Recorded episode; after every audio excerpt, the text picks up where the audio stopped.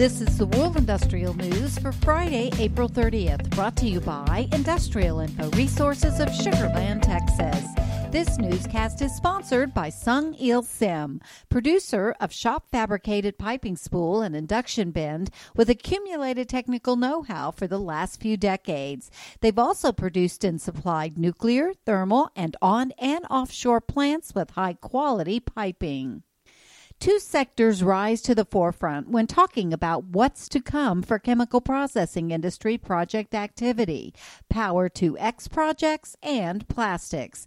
In Wednesday's webinar, Trey Hamblett, Industrial Info's Vice President of Research for the chemical processing industry, and Shaheen Chohan, Vice President of Research for Global Analytics, discussed what is driving spending in the industry both now and in the future.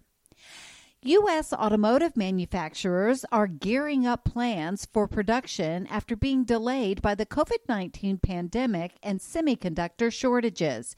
Industrial Info is tracking $1.68 billion of automotive sector project starts planned for second quarter 2021 in the U.S. The COVID 19 pandemic has demonstrated the scarcity of laboratory space in North America.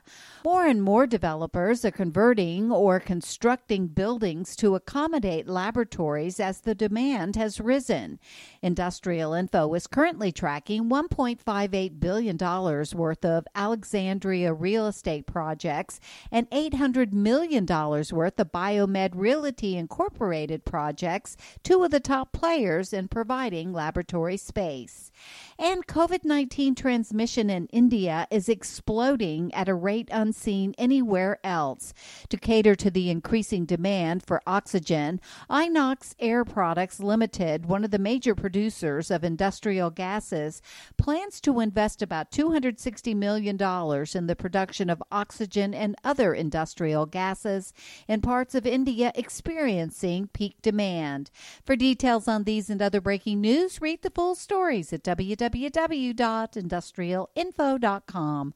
I'm Peggy Tuck, reporting for Industrial Info News.